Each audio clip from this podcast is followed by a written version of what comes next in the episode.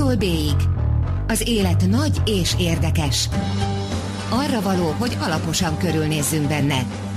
Gazda Albert és Löwenberg Balázs műsora.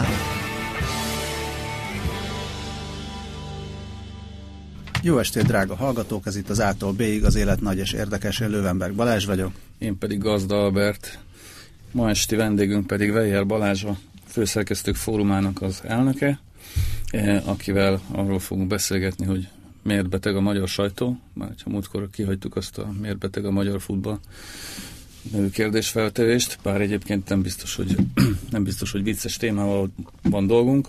Az apropót egyébként az adta, hogy a Hegymenet című kötetben, aminek az alcíme egészen pontosan az, hogy társadalmi és politikai kihívások Magyarországon, ebben, és viszonylag ismerté vált az utóbbi néhány hétben, több tanulmány is belőle, tehát ebben Weyer Balázs jegyez egy tanulmányt, ami konkrétan a média helyzetével foglalkozik, és bár az emberek annyira nem izgatják magukat, legalábbis láthatóan azon, hogy milyen helyzetben is van a média, és a média maga sokkal inkább izgatja magát, de egyebek közt ebből a tanulmányból is kiderül, hogy azért tényleg nem mindegy, hogy milyen helyzetben vagyunk, és miután sikerült kikeverednem nagyjából ebből a körmondatból, föl is tenném azt a kérdést, hogy tényleg, persze nyilván nem ennyire általánosan, hogy miért beteg a magyar média, de meg talán az is túl általános lenne, hogy hogy jutottunk el idáig, de igazából valahol mégis csak az a kérdés, hogy túl azon, hogy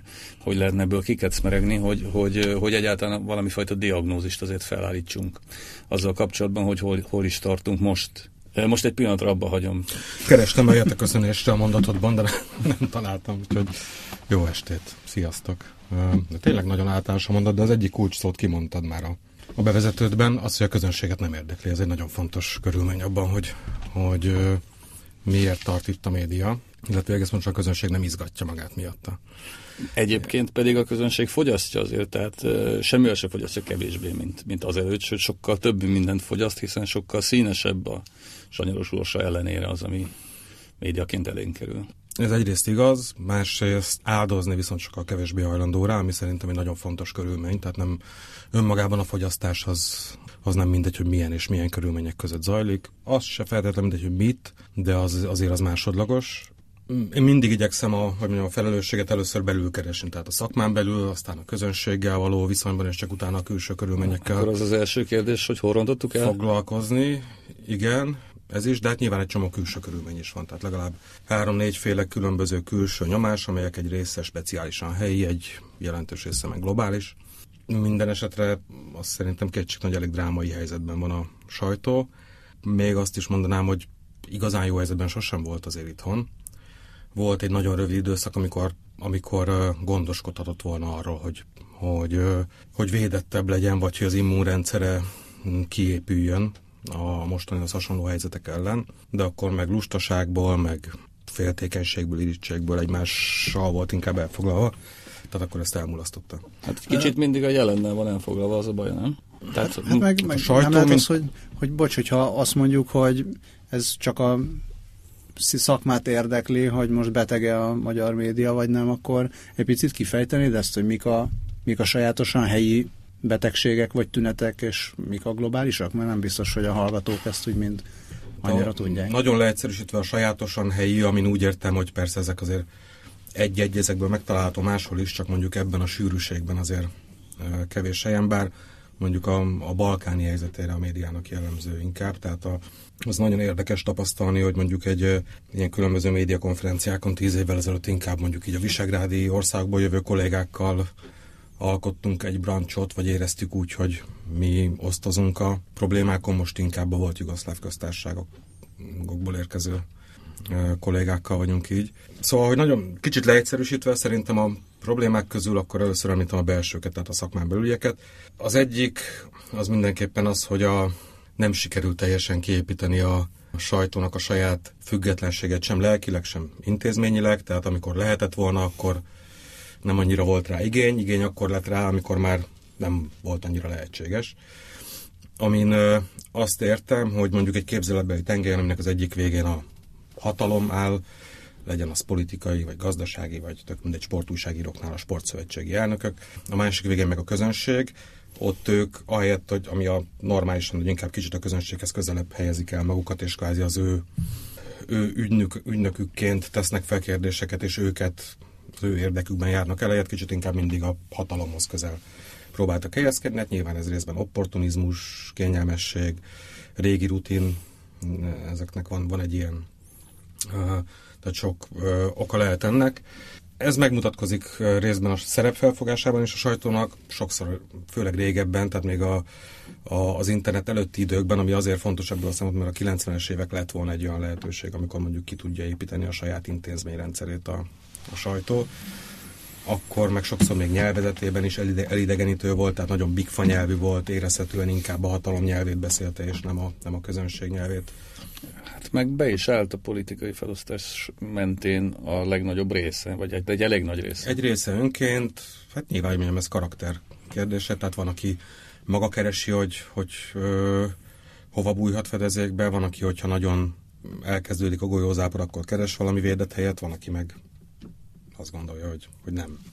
Neki nem az a dolga, hogy elbújjon ilyen esetekben. Tehát ez karakterfüggő szerintem, de hát nyilván ez függ az egyes szerkesztőségeknek is a saját szerepfelfogásától. A politika nyomta is bele ebbe a megosztottságba a sajtót nyilvánvalóan, mert nagyon egyszerűen, ez nem csak a sajtóra igaz, tehát szerintem próbálják mindenre ráhúzni ezt a politikai tábor logikát, tehát ez, hogy mondjam, a környezetvédelemtől a gépészmérnökségig mindent próbálnak a saját maguk által felfogható érdeklogikába belenyomni. Vagy mondjam, mi tudjuk, vagy én biztos vagyok benne, hogy nem minden értelmezhető a világon ebben a keretben, de az ő zárt világuk meg csak ezt tartja értelmezhetőnek, tehát nem is tudja elképzelni, hogy létezik ezen kívüli világ. A másik, ami szerintem egy helyi sajátosság, ez kimondottan magyarországi, vagy csak kevés országig, az a teljes szervezetlensége a sajtónak, tehát egyáltalán nincsenek szakmai szervezetek. Amit őszintén szóval ez nekem nem annyira régi felismerésem, és még azt is kell mondanom, hogy emlékszem, hogy én magam mondjuk mennyire hevesen szakszervezetellenes voltam például nagyon, nagyon sokáig, egyszerűen azért, mert ez egy ilyen komcsi dolog volt a szakszervezet. Miközben meg nem, tehát itt komcsi dolog volt. Nagyon sok nyugati országban virágoznak a sajtószakszervezetek, meg az egyéb szakszervezetek, és elég keményen tudják képviselni az érdekeit. Ez nem következik az előzőből? Tehát nem következik abból, most nem fogok összeállni szervezetbe azzal, aki meg az ellenség. Hát ezt hogy mondjam, a barát ellenség felismerő rendszernek a működéséből következik ez. Rosszul határozták meg az ellenséget.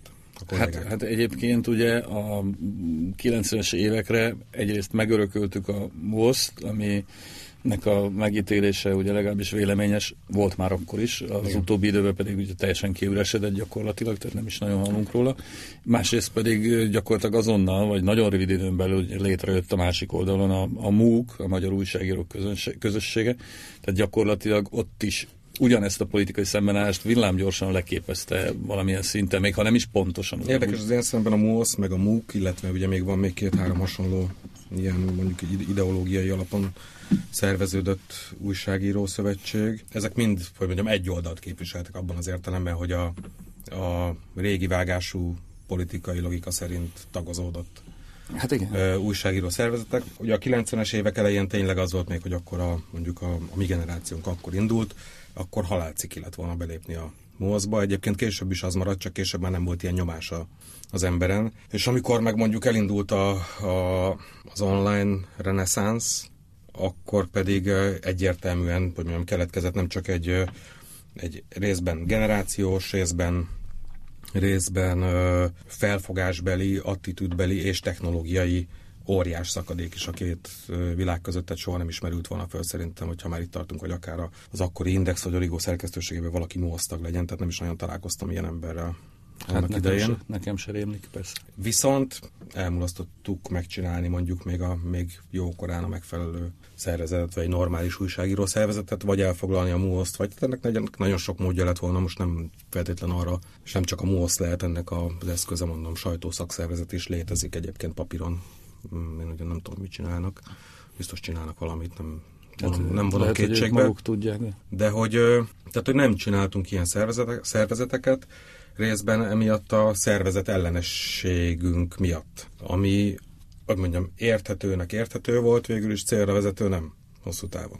Tehát szerintem ez is elmaradt. Lehetett volna egyébként a MÚOSZ ez a szervezet, hogyha máshogy bújik át a rendszerváltásnak a hurkán. De miben tudna segíteni, hogyha lenne egy ilyen szervezet? Mennyiben lenne jobb, vagy mit oldana meg?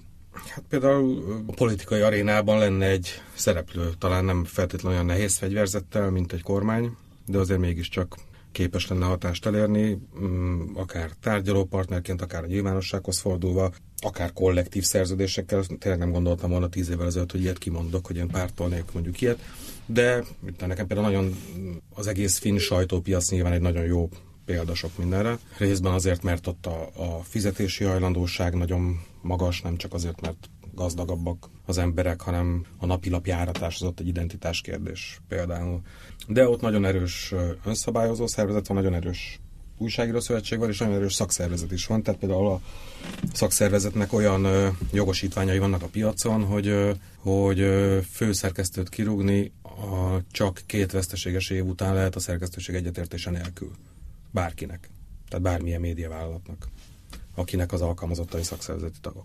Ami komoly tényező, egy komoly fegyver egy szakszervezet kezében, de hát 1000 más példát is említhetnék, hát, hogy mondjam, csak egy nagyon, tényleg csak egy szórakoztató példa, hogy egyszer, amikor ott voltam, akkor megkérdeztem, hogy mi volt a sajtószabadság iránti legsúlyosabb támadás, amire emlékeznek, amire a 2 beszélgető partner azt mondta, hogy hát az még azelőtt volt, hogy ők a pályára kerültek volna, de még ma is sokszor emlegetik, hogy egyszer, mikor egy újfajta gépjármű kötelező biztosítást tervezett bevezetni a kormány, akkor az egyik újság meg akarta szellőztetni a kiszivárgott javaslatot, és valaki oda telefonált, hogy ne már, mert ez most nem jönne jól. És én is így néztem, mint itt, tehát vártam, hogy lesz még valami durvább fordulata a történetnek, de nem, tehát ez volt a csattanó, hogy valaki oda telefonált, és szépen megkérte, hogy nem tudnák egy nappal elhalasztani a nyilván nagyon fontos gépjármű felelősségbiztosításról szóló cikk megjelenését. Hát ennél nagyobb csattanókat is tudnánk felsorolni, vagy fel tudnánk sorolni mondjuk az elmúlt 1-2 évből. Igen, de hát ez nem is itt volt. Világos. Abban, ahol most vagyunk, egyáltalán hol vagyunk persze. Szóval, hogy ugye mindig a politikára gondolunk elsősorban manapság, mint befolyásoló tényezőre, vagy mint a sajtó kiszolgáltatottságának a befolyásoló tényezőire. De itt pont ebben a tanulmányodban legalább 10 felsorolsz, ugye az üzletitől a szabályozási és hatóságén át, és a politikain át a tulajdonosi, reklámpiaci, technológiai, érdekvédelmi, mármint az érdekvédelem hiányából fakadó, amiről most beszéltünk, társadalmi bizalom hiányából származó, meg a globális piaci rendekből eredő kiszolgáltatottságig. Az teljesen egyértelmű egyébként, hogy most a politikai értelmű vagy tartalmú kiszolgáltatottság a legnagyobb probléma 2017-ben? Hát azt mondanám, hogy ez egy nagyon nagy probléma, ami, hogyha egyébként nem lenne a többi probléma, akkor hatékonyabban tudna védekezni ellene. Tehát szerintem a 2008-as válság, ami ugye gyakorlatilag a legjobb, a pénzügyileg a legjobban a sajtót érintette. Amely elveszítette a hirdetőit. Ugye? Igen, amely elveszítette a hirdetőit. Hogyha az nem gyengíti le ennyire a sajtót, akkor sokkal jobban tudott volna védekezni mondjuk az elmúlt éveknek a részben befolyásolása, felvásárlásai, kivásárlásai, piacról való eltüntetései ellen. Ez egyszerűen azért van, mert a sajtó kiszolgáltatottságának az egyik kulcsa, bármennyire is, vagy mondjam, olyan egyszerűen és részben nem is olyan szépen hangzik, a nyereségesség. Tehát egy nyereséges cég az, amelyik védett a külső befolyással szemben. Egy veszteséges tulajdonos az sokkal kompromisszumkészebb mindenre. Tehát lehet, hogy először csak arra, hogy oké, akkor legyenek bújtatott reklámok, lehet, hogy legközelebb már arra is, hogy oké, akkor rúgjunk ki egy embert, hogyha cserébe jön valamennyi kormányzati hirdetés, és a legközelebbre már azt veszi észre, hogy nem ő a tulajdonos. Tehát nyilván a tulajdonosok szempontjából is, akikből mondjuk már egyre kevesebb van, tehát ilyen klasszikus média tulajdonosból, az ő szempontjukból is ez egy rövidtávú stratégia volt, amit sokszor követtek, de hát a vége nagyon sok esetben lett az, hogy egyszerűen meg eladták a tulajdonokat, mert azt látták, hogy hogy itt ők úgyis csak úgy tudnak labdába rúgni, hogyha egyébként gyakorlatilag átadják az irányítást a lap, vagy tévécsatorna, vagy rádió, vagy bármi fölött. És ezért mondom, hogy a nyereségesség az azért nagyon fontos garanciája a függetlenségnek. Tartósan veszteséges médium az nem lehet független, mert mindig függ valamitől, vagy a hirdetőktől, vagy a politikától, vagy a tulajdonosától, akinek folyton pénzt kell tenni bele, hogy a veszteséget finanszírozza. Hát csak közben egy olyan piacon vagyunk, ahol egyébként, hogyha állami hirdetésekből nem kapsz nagyobb mennyiséget, akkor gyakorlatilag nem is tudsz nyereségesnek lenni, vagy nem nagyon tudsz nyereségesnek lenni. Most már igen, mert ilyen szempontból teljesen eltorzult a piac, de én ebből a szempontból, ugye mindenki a médiatörvényen volt rettenetesen kiakadva annak idején. 2010-esre gondoltam. 2010-es médiatörvényen. Én nem azt tartom felelősnek, vagy én azt nem tartom különösebben felelősnek. Hát már szinte el is felejtettük. Hát igen, annak azért két-három év erről szólt akkor. Hát igen. És ráadásul rengetegen helyről kaptam meg, hogy milyen opportunista, vagy naív, vagy beszari vagyok, amiért nem vagyok kétségbeesve a médiatörvénytől, mert szerintem abban nem nagyon voltak olyan elemek, amelyek igazán befolyásolták a munkát. Voltak benne mondjuk, abban inkább ilyen beijesztések voltak, amitől nyilván aki be akart ijedni, az be tudott, de végül is visszatekintve azt kell mondanom, hogy intőjel kellett, hogy legyen, és végül is az is volt. De ebből a szempontból sokkal fontosabb volt szerintem az a rengeteg piac befolyásoló lépés, amely épp arra vezetett, hogy legyen minél több médiatermék veszteséges. A veszteséges termékeket lehet olcsón kivásárolni, azoknak a tulajdonosait lehet könnyen befolyásolni, azoknál van egzisztenciális félelem az újságírókban. Aztán lehet őket papíron nyereségesíteni. És gyakorlatilag ez meg is történt, hogy tényleg rengeteg olyan új tulajdonos lépett be a piacra, vagy inkább nem rengeteg ponton lépett be olyan új tulajdonos a piacra, ahol a jelenlegi, hogy mondjam, informális játékszabályok közepette működésképtelen termékek tartósan veszteségesek voltak, és olcsón meg lehetett őket vásárolni, vagy befolyást szerezni fölöttük tulajdonvásárlás nélkül. Ez gyakorlatilag az összes helyen ez történt egyébként. Tehát, hogy mindenhol még mielőtt bejöttek volna az új tulajdonosok, már évek óta ment az, hogy hát sajnos veszteséges ez a termék, veszteséges ez az újság.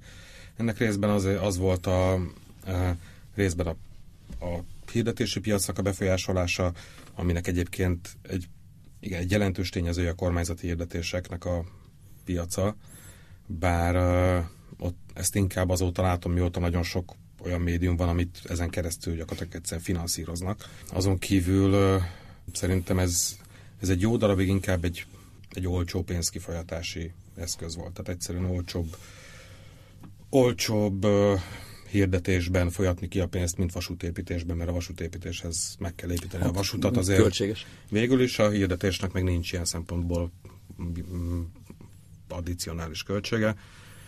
Úgyhogy ez is benne volt ebben, de a piaci, tehát a nem állami kormányzati hirdetéseket, a piaci hirdetéseket is, hát ez is erősen eltorzította azért mindez. Egyrészt azért, mert vannak olyan ügynökségek, akik, hogy mondjam, egyértelműen követik a kormányzati hirdetési mintát, plusz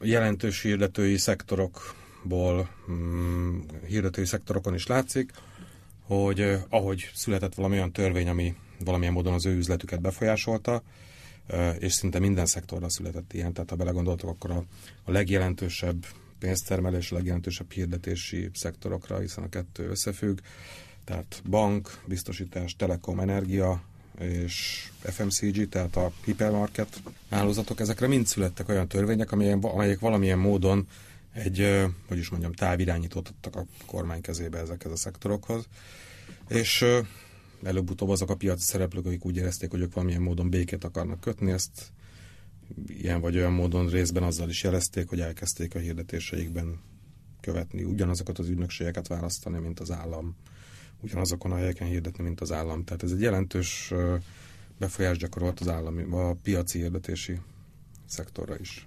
Plusz bejött a amit ugye globális trendnek mondhatunk, tehát gyakorlatilag az, hogy a Facebook és a Google elvitte a pénzt a piacról, az megint... Hát ennek a hatása egyébként legalább akkora, csak hogy mondjam, ennek legalább ez egy pusztán pénzügyi, és legalább mentálisan nem annyira romboló körülmény. De igen, hát a Google és a Facebook az gyakorlatilag ami a válság óta visszajött, vagy amennyire visszaépült a piac a válság óta, ez kb. 13-ra jutott vissza arra a szintre a hirdetési piac, mint ahol 2008-ban volt, vagy mint ahol a válság érte. Az a növekedés, az gyakorlatilag az, amit a Google meg a Facebook hozott. Tehát ez ma az online, vagy digitális hirdetési piacból 50% vagy talán már több a Google és a Facebook részesedése, a teljes hirdetési piacból pedig ez egyen körülbelül 18-20-at jelent. Tehát egy nagyon komoly rész. Viszont ez nem csak Magyarországon van, ez nem így, csak Magyarországon van. Ugye, említetted a helyi versus globális problémákat, mi most irigyeljük a globális problémákat? Tehát, hogy kívánjuk magunknak, hogy csak ezek a globális problémák legyenek, mert azok sem tűnnek egyelőre megoldhatónak. Azok nem tűnnek egyelőre megoldhatónak, de hát igen, nyilván ahol kevesebb probléma van, ott legalább tudják az energiáikat arra fókuszálni, hogy ezt próbálják megoldani. Ahol kevesebb a probléma, ott nincs több probléma. Igen. Ezt értem, inkább csak az, hogy nem, ez se jó fejlemény. Hogyha kifelé nézünk, akkor ott nyereséges médiát látunk mindenfelé. Nem mindenfelé. Egyáltalán nem mindenfelé, és az is igaz, hogy mondjam, a kisebb fizetőképességű piacokon korábban érződtek ezek a problémák, mint a nagyobb fizetőképességű piacokon, és most, hogy már azokat is elérte, most kezdenek el globálisan megoldásokat keresni. Tehát míg a hozzánk hasonló, mondjuk így a mainstreamen kívüli országoknak volt ez a problémája, addig azért nem volt olyan marra meg az ijedelem globálisan. Most már azért az. Most már sokan keresnek ezekre megoldásokat. Egyébként az is látszik, hogy éppen ezáltal, tehát most, hogy mondjuk Németországban, Nagy-Britanniában, Amerikában is érezhető a problémának ez a léptéke. Most kezdett el a Google-nek meg a Facebooknak is ez fontos lenni. Tehát most először mutatnak valamilyen együttműködési készséget a média szektorral. Mondjuk abból a szempontból azért hasznuk is van, hogy végül is hoznak olvasót, tehát hirdetőt visznek, ne olvasót hoznak valami igen, szinten. Csak hát ugye, hogyha az olvasó nem fizet a tartalomért, és hát egyébként ezt biztos rossz hír a hallgatóknak, de el kell mondjam, hogy muszáj lesz fizetni. Tehát előbb-utóbb muszáj lesz fizetni a tartalomért valamilyen formában, hogyha az ember azt szeretné, hogy őt valamilyen minőségi dolgot olvashasson, akkor azért kell majd fizetnie. Hát, hogy el is fogalmazhatnak, kedves hallgatók, hát legyenek szívesek már fizetni. De a hallgatók annyiból nem felelősek ezért egyébként, hogy igaziból nem teremtette meg a lehetőségét a médiapiacomnak, hogy ők fizessenek. Igazán. Tehát nincs kétségem a felől, hogy a fizetési hajlandóság most nem olyan túl magas. És ez egy másik probléma, és ez az egyik kulcs probléma szerintem, hogy a sajtóban is, de hát egyébként az országban is, hogy a társadalmi bizalomnak a nagyon alacsony szintje az az, ami a bizonyos értelemben társadalomként teszi ilyen rosszul működővé az országot. Hogy ugye ezt az intézmények iránti bizalom is rettenetesen alacsony, és a sajtó iránti bizalom is nagyon alacsony. Úgyhogy a sajtó iránt a sajtó gyakorlatilag a bizalomból él. Ugye hiszen az jelenti azt, hogy végső soron, hát hogy mondjam, elhiszik az emberek, amit írnak, mondanak nekik, és részben ez is mutatja azt, hogy mennyire fontos a sajtó a közönségnek. És ebben a kép az elkeserítő. Tehát a rendszerváltáskor az közel 80%-os volt a sajtó iránti bizalom. Most meg 30 sincs. Ami szerintem egy nagyon drámai képet fest. Az se különösebben vigasztaló, hogy gyakorlatilag ugyanez történt az összes állami intézménnyel, tehát az országgyűléssel, a kormánnyal, a bíróságokkal és mindenkivel. Gyakorlatilag ami egy nagyon jó tükre annak, hogy azt a tőkét, amit a rendszerváltással a társadalom, hogy mondjam, magának kitermelt, az gyakorlatilag mostanra felelte, tehát hogy senki nem bízik senkiben, és ez a személyes szinteken is igaz, de még inkább igaz az intézményi szinteken, tehát egy alapvető bizalmatlanság jellemzi a társadalmat, és ez rendkívül romboló hatású, és egyébként nagyon nem akarom túl ezoterizálni ezt, de szerintem nagyon jól összecseng azzal, hogy ahogy ezekben a nemzetközi boldogságkutatásokban általában az alsó 10-ben végez Magyarország, meg egyébként egy csomó más kelet-európai ország is, de még azokon belül is Magyarország általában a lejjebbi részeken, mert egy bizalmatlanságban élt élet az nem lehet boldog élet, vagy az nem adhat elégedettségre okot. De egyébként mondom, ez hozzátartozik, hogy gyakorlatilag a világon a legalacsonyabb bizalmi szinttel a Kelet-Európa rendelkezik régióként, de azon belül mi még, azon belül is elég gyengén állunk. Két kérdés is eszembe jut innen indulva. Az egyik az, hogy végül is ennek köszönhetően lehetett, meg hát folyamatban van még, egy ilyen szinten torz egyensúlyt, vagy nem is tudom, hát nem egyensúlyt, de egy ilyen torz helyzetet előállítani, nem? Tehát végül is politikai alapon ebből táplálkozott. Tehát ugye annak hiszünk, vagy annak hisz a fogyasztó, aki egyébként egészen biztosan azt mondja, amit ő hallani szeretne. Szerintem még annak se, csak az legalább nem olyan fárasztó azt olvasni. Tehát nem vagyok benne biztos, hogy nem tudom. Tehát ez... Hát ja, csak arra utalok, hogy gyakorlatilag az egyik oldalon legalábbis teljesen egyértelműen a függetlenség felszámolása zajlik, vagy zajlott, vagy lezajlott. Tehát, hogyha megnézzük a TV2-t, vagy a Ripostot, vagy ugye mondjuk az Origót, amihez neked azért elég hosszan volt közöd, nekem meg egy rövidebb ideig, tehát azért az egészen elképesztő, amit ezek a közéleti síkon produkálnak. Tehát gyakorlatilag itt tulajdonképpen megsemmisítettek dolgokat, és hoztak a nevük alatt hoztak létre valami egészen furcsa képződményeket. Igen, ez nyilván tök fájdalmas, és egyébként azon kívül, hogy mi hangzik el, vagy íródik meg ezeken a helyeken, azon kívül sokkal rombolóbb az a hatása ezeknek, hogy megint csak általában a média iránti bizalmat, vagy a médiába vetett hitet ássák alá, mert a közönség egy jelentős, ez nem olyan tudatos Persze. fogyasztó, hogy ezt most kövesse, hogy ki vett meg kit, ki jött el honnan, ki hol dolgozik, kinek a kie, hanem csak azt látják, hogy hát itt már mindenki hazudik. Itt már nem lehet hinni senkinek.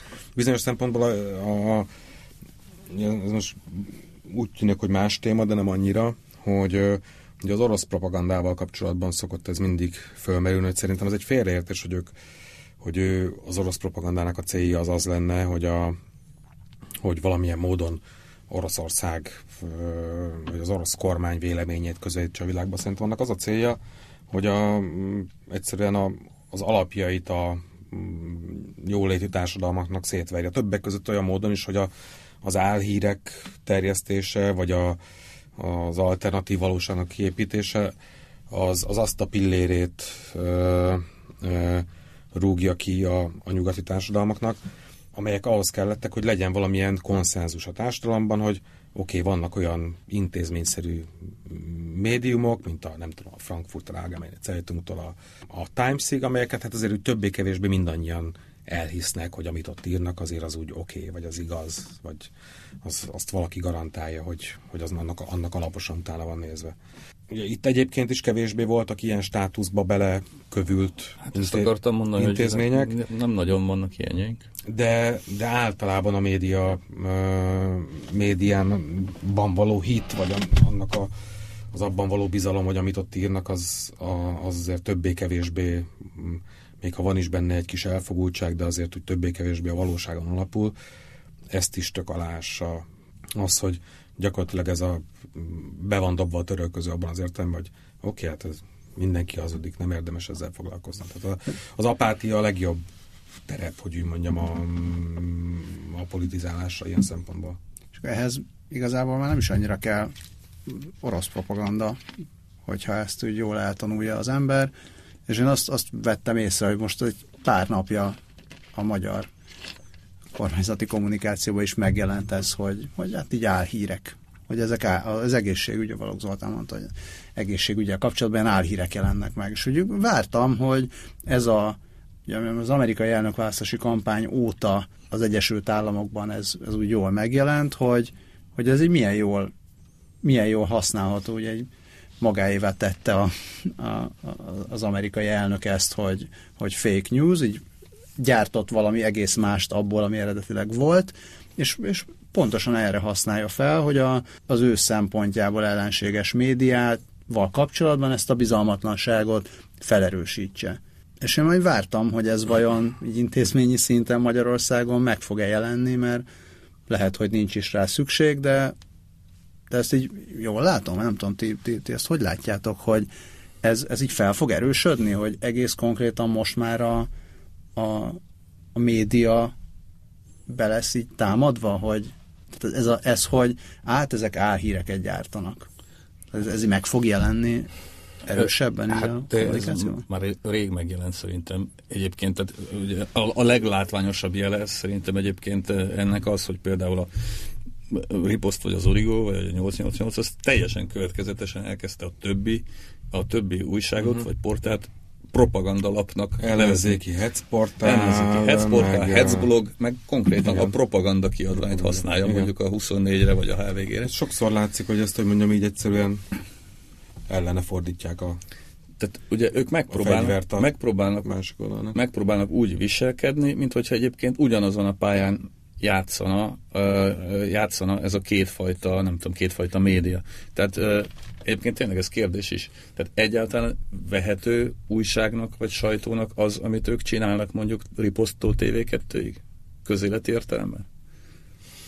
Hát nem tudom, biztos ott is vannak olyan anyagok, amelyeket újságírók csinálnak, és utána járnak, gondolom, hogy nem minden annyira fontos, hogy... Hát minden nem, persze. Igen, tehát minden talán nem. De hát csak ami fontos. Nem tudom.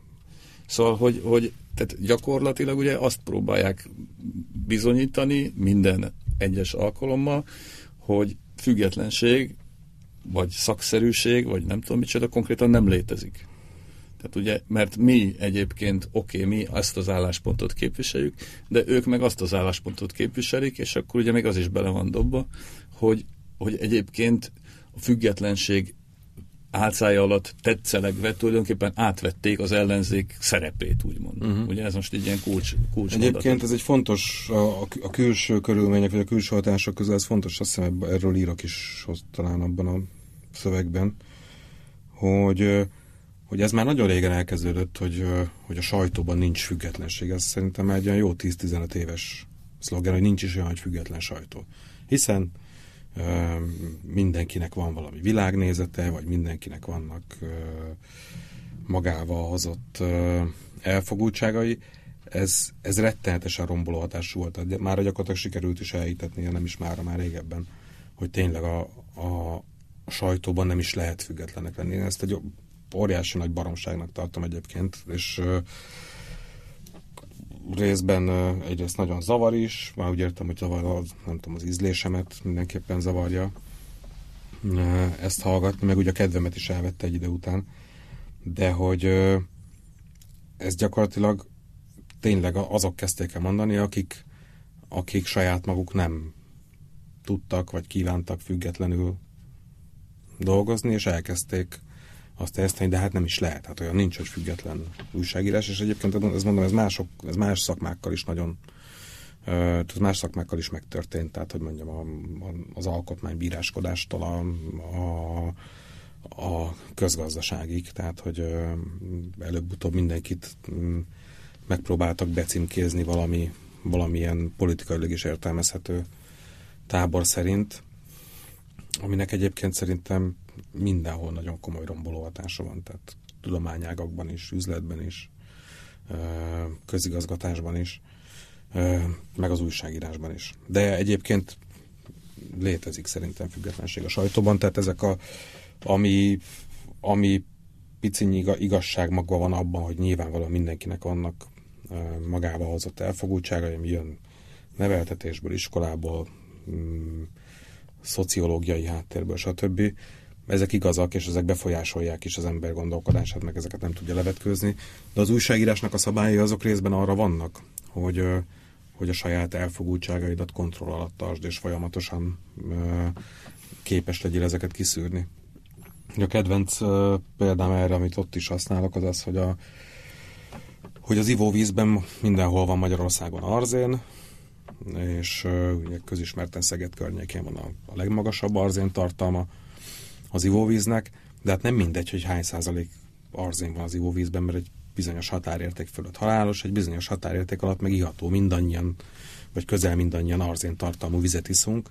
Bizonyos szempontból az elfogultság a sajtóban is ilyen, tehát ha egy egészségügyi határérték alatt tudjuk tartani különböző szabályok betartásával, akkor nem okoz károkat.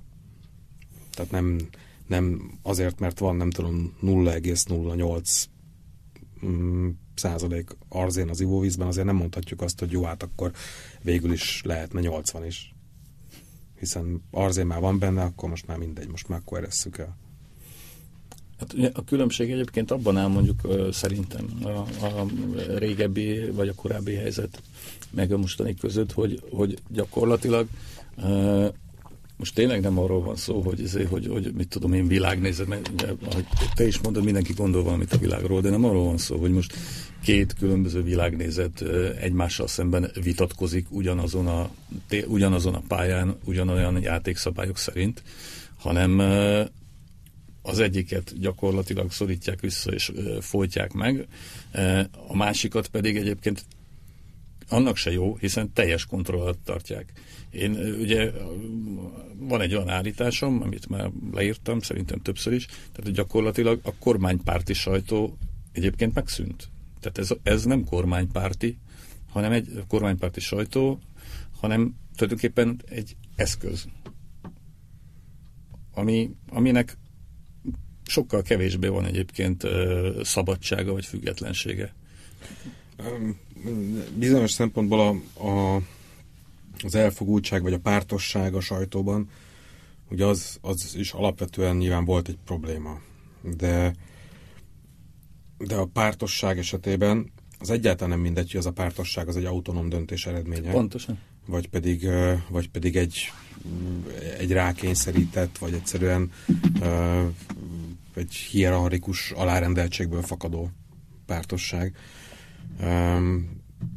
Tehát mondjuk így a 2000-es évekig, 2000-es évek végéig volt pártos sajtó, nem is kevés, de azok szerkesztőségek autonóm döntései voltak, hogy ők kihez szíveskednek dörgölözni, és éppenséggel, ha akartak volna, döntettek volna máshogyan. Ez ma nem így van, tehát ma a pártosság az nem ilyen körülmények között működik. A szerkesztőségeknek a saját belső kultúrája határozta meg a szerkesztőség által előállított tartalmaknak Igen, sokszor azért talán, hogy mondjam, nem ennyire a teljes szervezet által átélten. Persze. Persze, sarkítottam nyilván. Igen, de hogy kétségtelen sokkal több autonómia volt abban, hogy kivel kívánnak smúzolni a szerkesztő kollégák. És hogy egyébként most erre, hogy visszakanyarodjak oda, hogy maga a szakma milyen hibákat követett, tehát például ilyeneket. Tehát, hogy ahelyett, hogy egymással próbált volna szolidáris lenni, gyakorlatilag ennek egyáltalán nem voltak példái akkor sem, amikor lett volna rá szükséges. Hát ilyenre azért jó sok lehetőség lett volna az előző 20 évben is. És gyakorlatilag minden olyan esetben, amikor inkább szakmaként kellett volna magát meghatározni és összetartani, akkor is ugyanúgy tartotta ezt a fajta megosztottságot. Legfeljebb az akkor nem annyira kétosztatú volt, hanem mondjuk voltak a ilyenek, meg az olyanok, meg voltak a valóban függetlenek. Meg ismert a rendszer is, árnyalatokat. Igen, és ugye akkor is voltak, hogy visszatérjek ide, a valóban függetlenek, mint ahogy minden szakmában megvannak ezek, csak sajnos egy olyan közegben, ahol ami ennyire függő, ott nagyon nehéz függetlennek lenni, mert ugye önmagában a címkézés, meg a külső nyomás arra, hogy betagoljon téged valamelyik skatujába, az már a saját függetlenségre ilyen értelemben aláássa. Tehát, hogy mondjak egy Például, hogyha nagyon sokan mondják rád, hogy eláll a füled, és ezt minden nap többször elmondják neked, akkor hiába nem áll el, de egy idő után elkezded magad a tükörben olyan furcsa ezzel, most tényleg? Hogy van valami, vagy elkezdett jobban elállni? Tehát, hogyha ha minden nap megkapod azt, hogy te Simicska rádió vagy Simicska portál, akkor egy idő után meg fogod kérdezni magadat, hogy most tényleg, vagy ez most akkor független? Hát vagy túlkompenzálok.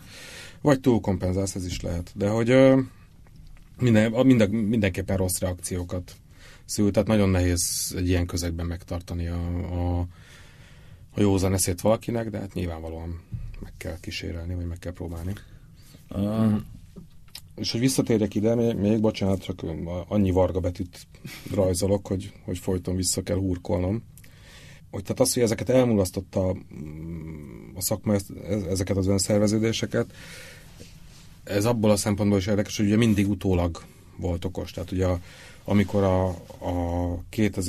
a médiatörvény előtt éveken át próbáltunk például egy ilyen a főszerkesztők formához hasonló szervezetet létrehozni, mindenki finnyogott, hogy minek még egy plusz szervezet, meg minek magunkra húzni még egy ilyen, ugye a főszerkesztők formához alapvetően ilyen etikai önszabályozással foglalkozik, és akkor mindenki úgy volt vele, hogy de hát ez egy ilyen plusz, ott vannak a bíróságok, ott van a hirdetői nyomás, a politikai nyomás, minek nekünk még egy csatorna, amin keresztül panaszok jöhetnek.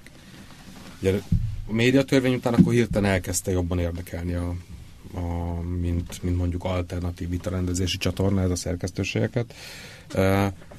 De aztán ott is úgy vannak, hogy rengetegen nem léptek be, vagy beléptek, de nem csináltak semmit, passzívak voltak, pénzt áldozni senki nem akart erre, azóta is ilyen tényleg ilyen félbéna állapotban próbál ez a szerencsétlen szervezet különböző dolgokat csinálni, de amikor meg valakit sérelem ér, akkor meg azonnal jön, hogy na csináljunk valamit, valaki álljon ki, értem, valaki védjen meg. Úgyhogy de hát például az ember mindig ott, vagy mindig azokat szidja, akik meghívták a Hír TV, Magyar Nemzet, Lánci Dádió se lépett be soha a szervezetbe, de éppen tegnap hívtak fel a Hír TV-t, hogy valami ügyben valahol nem engedték forgatni őket, és hogy foglaljunk ebben állást, vagy valaki nyilatkozott is tőlünk a műsorban, ami nyilván nem vagyunk olyanok, hogy akkor csak a kibelépés fizettek díjat, annak az érdekeit képviseljük, de mondjuk nagyon, nagyon érdekes figyelni, hogy valóban soha senki nem tenne egy fűszálat se keresztbe, de az, amikor meg ő téri baj, akkor nagyon szeretné, hogyha... És nyilván a Hír TV csak egy példa erre, de most éppen kapóra jött, hogy itt vagyok. Honnan és hogyan tudunk innen tovább menni? Hát, sokkal egyszerűbb lenne, hogy mondjam, tehát azt meg tudom mondani, hogy néz neki egy jó médiamodell, az, hogy innen hogy jutunk el oda, az sokkal nehezebb. Tehát a nulláról sokkal könnyebb lenne egy olyat létrehozni. Nem is feltétlenül értelmezhető a média csak önmagában szerintem ezen a területen, mert nyilván nagyon egy nagy komplex trágyadomnak az egyik kis összetevője ilyen szempontból. Egyrészt akkor megint onnan mennék, hogy van egy általános globális probléma, aminek van egy kicsit súlyosabb helyi változat. Ez leginkább szerintem az, hogy általában az a fajta klasszikus ilyen jóléti demokrácia modell, amiben élni vélünk, meg ami a nyugatot leginkább jellemzi, és elsősorban azok a választási rendszerek, amelyek az előző 100 évben mondjuk ezeken a helyeken működtek, azok nagyon szervesen épültek az akkori média modellekre. Ami azt jelenti, hogy volt egy olyan médiapiac, mint ami a digitalizáció előtt volt, ahol az egyes médiumok mondjuk úgy az egyes médiumokban szintetizálódtak a különböző feleknek a mondani valói. Sokkal kevesebb volt a direkt eljutási lehetőség jelöltek, politikusok és a választók közönség között, ami papíron marha jónak tűnt, hogy mi mennyire jó lesz, hogy direktben torzítás nélkül, a média szűrője nélkül tudnak kommunikálni. Aztán marhára nem így lett, mert az egyik probléma, az egyik fő probléma az, hogy így nem jön létre az a szintézis, ami korábban a médián keresztül jött létre. Nem ütköznek a vélemények, hanem ami a csövön kifér, a lehető legnagyobb hangerővel próbálják túl kiabálni egymást, és nem egymással beszélnek, hanem egymáson beszélnek át, meg egymást próbálják hangerőbe lenyomni, és nem a közönség egyes tagjai nem feltétlenül találkoznak egymással konkuráló véleményekkel. Tehát nem az érvek és az ellenérvek nem jutnak el, hanem csak az egyik. Sok esetben a kettő közül. És a digitalizáció az ilyen szempontból, és hát most itt gyakorlatilag mindig ilyen szépen digitalizációnak hívjuk, de gyakorlatilag a Facebookról beszélünk. Ez azt jelenti, hogy ez a polarizációt jutalmazza abban az értelemben, hogy megteheted azt, hogy te csak a saját közönségedhez beszélsz, és a többiek pedig hidegen hagynak. És azok a választási rendszerek, amelyek az elmúlt 100-150 évben jellemzőek voltak nyugaton, amelyek gyakorlatilag arról szólnak, hogy van X jelölt, mondjuk 8, és te abból választasz egyet, ezek ilyen értelemben ebben a helyzetben szintén a polarizációt jutalmazzák, mert hogyha te elegendő mennyiségű embert az oldalra tudsz állítani, akkor mindegy, hogy a többiek, többieket milyen messzire taszítod el egymástól, vagy mennyire gyűlölteted meg magadat velük. Hát sőt, el is kell taszítanod, tehát szükséged igen. Van a távolságra. Igen, és hogy ezek a választási rendszerek vezetnek az egyre növekvő megosztottsághoz. Nálunk jól láthatóan, és egyre inkább a többi országban is, tehát egyre megosztottabbak ilyen szempontból a társadalmak. Ezen szerintem leginkább a választási rendszereknek az átalakításával lehetne változtatni, ami az elutasítottságot is méri, nem csak a támogatottságot. Tehát ahol amellett, hogy valakit választasz, meg tudsz jelölni azt is, akit semmiképp ne, vagy ahol nem x-elsz, hanem rangsorolod a jelölteket, az szerint, hogy te kit szeretnél, de ezt a bizonyos értelemben nagyon-nagyon buta választási modellt, hogy végighallgatsz marra csak mindenkit, aztán sokféle közül egyet kiválasztasz.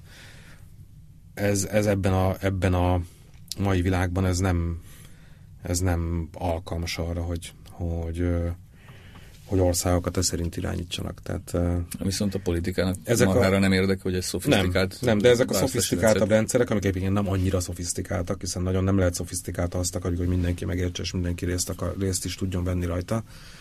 Ezek a modellek azonnal sokkal inkább a konszenzuskereső stratégiákat jutalmaznák a megosztó stratégiák helyett. Tudsz példát, ahol ilyet alkalmaznak? Nem alkalmaznak még ilyet sehol, illetve kísérletként alkalmazzák őket, ha jól emlékszem, akkor kanadai és belga önkormányzati választásokon próbálták ki egy-két helyen. Szerintem ez tök izgalmas, és ebben én komolyan hiszek, hogy ez képes lenne komoly változást hozni a világba, nem csak hozzánk. Úgyhogy, és ezt azért mondom, mert ez megint csak a médiára is nagyon komolyan tudna hatni. Egyébként a médiának, ugye igaziból a kérdés az volt, hogy a média, hogy lehetne a média modelljhez eljutni. Az egyik az, hogy indulhatunk el egyáltalán visszafelé, mert ugye lefelé megyünk 25 éve. Igen, tehát az egyik nagyon fontos dolog, hogy jussunk vissza a 90-es években? Igen. Nem, hanem az, hogy az egyik, ami nagyon fontos, hogy valamilyen módon létre kellene jöjjön a sajtó és a közönség között egy valamilyen új egyetértés, szerződés, valami, aminek a keretében a közönség újra elhiszi, hogy a sajtó az érte van, a sajtó különböző garanciákat vállal arra, hogy igen, ez hogy ehhez tartani is fogja magát, és a közönség pedig elkezd fizetni a tartalomért direktben, mert az az egyetlen fajta olyan bevétele a sajtónak, amely ilyen értelemben befolyásmentes. Tehát annál jobb bevétel, mint ami a közönségtől közvetlenül jön, nincsen. Az az egyetlen, ami garantálja a függetlenséget, és ez az, ami drasztikusan csökkent le az elmúlt 10-15 évben. Tehát ebben is van összefüggés, egyáltalán nem akarom a kedves hallgatókat felelőssé tenni azért, hogy a sajtó minősége meg függetlensége ilyen mértékben csökkent, de azért jó, hogyha tudják, hogy ők tehetnek ez ellen, és leginkább úgy, hogy akár nyomtatott lapér, akár online tartalomért valamiért, de valamiért fizessenek. A sajtó pénzbe kerül, ha nem kerül pénzbe, akkor azt jelenti, hogy valaki más szolgáltatja nekünk, ami azt jelenti, hogy ha valaki más szolgáltatja nekünk, akkor az pedig nem minket szolgál, hanem azt, aki adja. Tehát kell, hogy egyszerűen a dolognak az érdekviszonyaiból következik, hogy újra egymásra kell találni a sajtónak, meg a közönségnek. És akkor én védem meg egy icipicit a hallgatókat. Akik, de ezt mondtam, hogy nem ők a felelősek. Igen, elmondtad, nem ők a felelősek, aztán végül egy picikét toltad rájuk, ha nem is visszamenőleg a felelősséget, hanem előrefelé, mert hogy valóban a hallgatóknak, vagy a olvasóknak, vagy a nézőknek, bárkinek meg kell adni az eszközöket, pláne most, hogy egy nyomtatott lapot támogatni sokkal kevesebb féleképpen lehet, ott előfizetéssel lehet, meg hogy megveszi az ember. Online médiát támogatni meg nagyon sokféleképpen lehet, nyilván pénzzel, de az, hogy mennyivel támogatom, az egy diverzifikálható, és úgy látom, hogy most már a magyar médiában is ugye elkezdődnek ezek a próbálkozások. Sokáig tartott, globális, ez egy globális probléma, amire megtalálták lassan, úgy tűnik a médiában a válaszokat, vagy a megoldásokat. Én nagyon remélem, hogy ez Magyarországon is esetleg el fog terjedni, hogy tudják az emberek a kedvenc lapjukat, oldalukat támogatni bármilyen kicsi összeggel is, és szerintem ez teljesen párhuzamosan fog, abszolút egyetértek, menni azzal, hogy ha már támogattam, akkor viszont a bizalmam is megnő iránta. Tehát nem is biztos, hogy ez... Tehát lehet, hogy ez így fordítva fog menni, hogy megadom előre a bizalmat a pénzzel, és utána, vagy a támogatást a pénzzel, és utána ezzel együtt erősödik. Kell, hogy mi az, tehát anélkül nem fogom támogatni. Viszont teljesen lejárt sajnos most az időnk. Nagyon szépen köszönjük a hallgatóknak, meg Balázs neked is, hogy eljöttél. Most nem kezdek körmondatba, hanem hagyok időt, hogy elköszönj a hallgatóknak. Én köszönöm a meghívást, és nagyon szépen a figyelmet is a hallgatóknak. És minket pedig lehet hallgatni szerdán este 8-tól, vagy pedig vasárnap hajnali 5-től, vagy pedig teljesen időtől függetlenül bármikor a 3 kérdés podcastunkban Alberttel, ez pedig a Kast.hu vagy facebook.com/kast.hu oldalon elérhető. Köszönjük szépen! A-tól B-ig. Az élet nagy és érdekes. Arra való, hogy alaposan körülnézzünk benne. Gazda Albert és Löwenberg Balázs műsora.